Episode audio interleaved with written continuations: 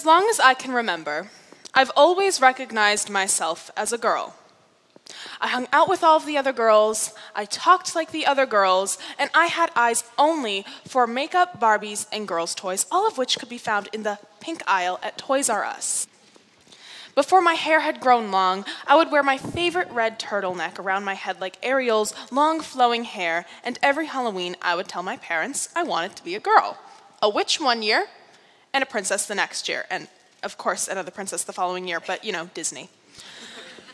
the point is, I was clearly a girl, but the one thing that I couldn't beg my parents into getting for me was actual girlhood.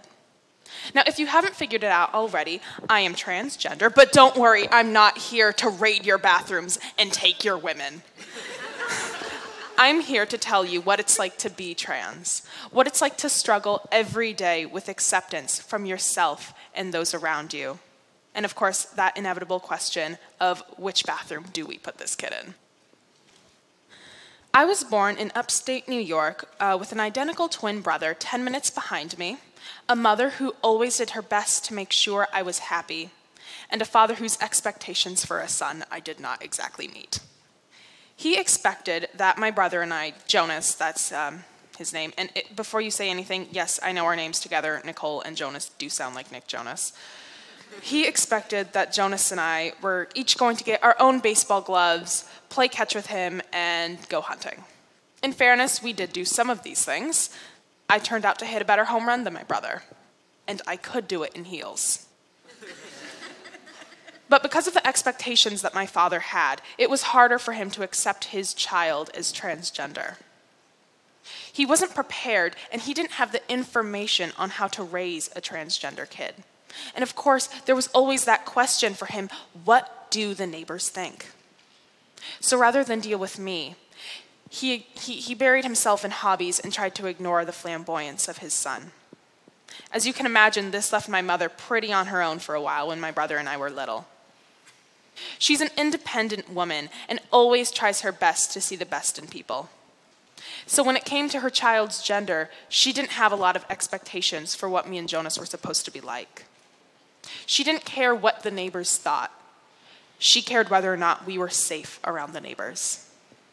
She knew that the world wasn't always going to be an accepting place, so she vowed that at the very least, I was going to have a safe place to come back to in her home. The only problem with that, though, was that my dad, at home, didn't get it. So she started trying to educate him. She left some uh, literature lying around for him, but when he didn't show much interest, she did what any other sensible spouse would do she left the book in the bathroom. and lo and behold, when he had run out of other stuff to read in there, there was the book, She's Not There by Jennifer Boylan. This was the beginning of my dad really trying to come around to me being transgender, and everyone in my family helped, including Jonas, who, at no more than eight, walked up to my dad and said, Face it, you have a son and a daughter. With my family on board, we could start trying to make my transition public. We worked with the school up in Orono, which is where we moved uh, when Jonas and I were five, and we all decided on a gradual transition.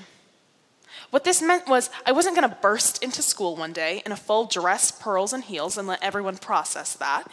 What it meant was that we were going to spread my transition out over the course of elementary school, starting with pink, wearing my hair longer, using the single stall girls' bathroom, followed in fifth grade by the multi stall girls' bathroom, wearing skirts, and finally using my real name, Nicole. What I really liked about the gradual transition was that everyone was cooperating, and it put no strain on the other students because they were all eased into it with me. Everything was perfect. Until in fifth grade, a student who had moved there the year before and wasn't there for our gradual transition told his grandfather about me. And his grandfather was part of a special interest Christian right group, and he didn't think that my using the girls' bathroom was okay at all. So, logically, the best course of action was to send his grandson in after me. His grandson follows me into the girls' bathroom one day, looks me in the face, and says, My grandpappy says that we don't have to have any faggots in our school. I didn't know it at the time, but that was the beginning of all of my family's hard work coming apart. The school stopped cooperating with us. They pulled me from the girls' bathroom and made me out to be the one who'd done something wrong. After a few months of isolation, I decided to start using the girls' bathroom again of my own accord. But when the grandson caught on, he made another stunt. And again, I found myself in the principal's office with her giving me a look and saying, You knew you weren't supposed to go in there. So from then on through the end of sixth grade, I was to have a bodyguard who was to follow me at all times, stand 10 feet behind me, and make sure that I used the isolation chamber of a bathroom, just because the school was afraid that the grandfather's group would sue. I would get up to go to the bathroom from class, and the teacher would stop me at the door and tell me to wait who, for whoever was following me that day in front of everybody. The humiliation was unimaginable. My family eventually had to leave that school and leave Orono because the school could not and would not be reasoned with. For the next two years, we had to live in hiding and live apart because my father had to stay behind to keep his job. For those next two years in middle school, my parents had to warn me and Jonas never to tell anyone who we were, or we would have to move again. So I shut down for those two years. I didn't have any sleepovers, and I didn't visit any friends. I was like a ghost. I went to school, and I came home. When the time for high school came, we were approached by a local uh, private school, a place called Waynflete. And from my visits there, I learned that they were progressive and forward thinking, and my brother and I were both accepted. And the best part was, my parents told us that at this new school, we wouldn't have to hide anymore. So at Waynflete, they start each school year off by sending the students on a bonding trip. They do this by dropping the freshmen in the middle of the woods and tell us to get along. It's charming. We stay in yurts. But during this trip, I noticed something I was struggling with. I didn't know how to tell these kids who I was. In those two years of being so diligent at keeping my secret, I had actually forgotten how to come out to people.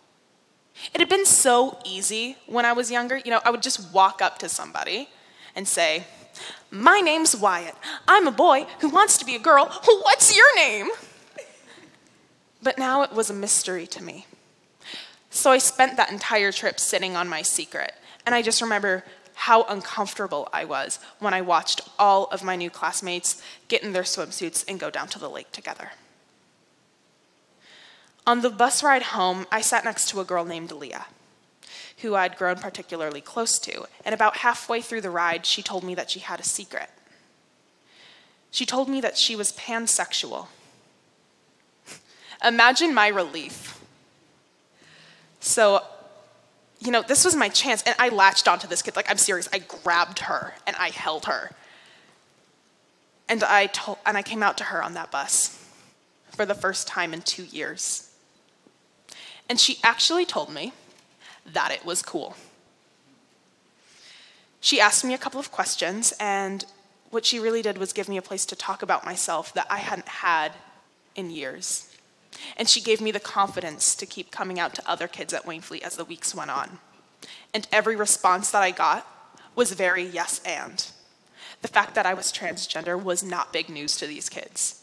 And they made me feel like it was the most normal thing in the world, because it is. Another strange thing happened while I was at Waynflete. Somewhere during my four years there, and I don't know when, I came to be okay with being trans. I could accept myself and my body. I came to feel normal, and I didn't even realize it. I was able to reach a point where, you know, I wasn't exactly comfortable with what I had down there, but it wasn't the biggest travesty anymore. And it was people like Leah who gave me the space to do so. Acceptance at home is fundamental, yes, but frankly, it's just not enough. Trans youth, like most young people, spend the majority of their time in school. And if you spent Monday through Friday from 8 to 3 being told that you weren't okay, that you were wrong, how are you supposed to think otherwise? Home and community being accepting together create a space where kids can accept themselves. I was able to do it because the fact that I was trans wasn't being constantly shoved down my throat. And I didn't have to spend every second of every day thinking about it, hiding it, and feeling like I was an abnormality. Trans kids, we deal with this two to three year old concept of gender. Cis kids, your gender is affirmed immediately. But trans kids don't get that. We don't get to focus on what do we want to be when we grow up. I don't even remember. All I remember is that I needed to be a girl, and I couldn't move on until that was affirmed and validated. I was trapped in gender. We're reminded of it on every legal form ever passports, licenses, taxes, applications, even bathrooms are separated male and female. Now, there's a lot of important messages that I could highlight for you all. And trust me, I could go on forever about every little thing that needs to be done in the fight for trans equality, but I'll spare you. What I want you all to leave here today knowing is that you can be Leah. You have the power to make a difference in someone's life. Because you never know when a transgender person is going to come into your life, you need to be prepared and you need to be ready to help them. It might just be some kid at your grandson's school, or it might be your daughter. Either way, you have to be prepared. My father didn't think it had anything to do with him. Guess what? It did. If you are on this earth, you are part of the trans story. You need to be ready to be Leah. You have the power to help someone by imagining more than two boxes, male or female. You have the power to create safe environments where whichever box they check isn't the most important part of somebody. You have the power to educate others and yourself. You have the power to bridge those gaps. You have the power. Thank you.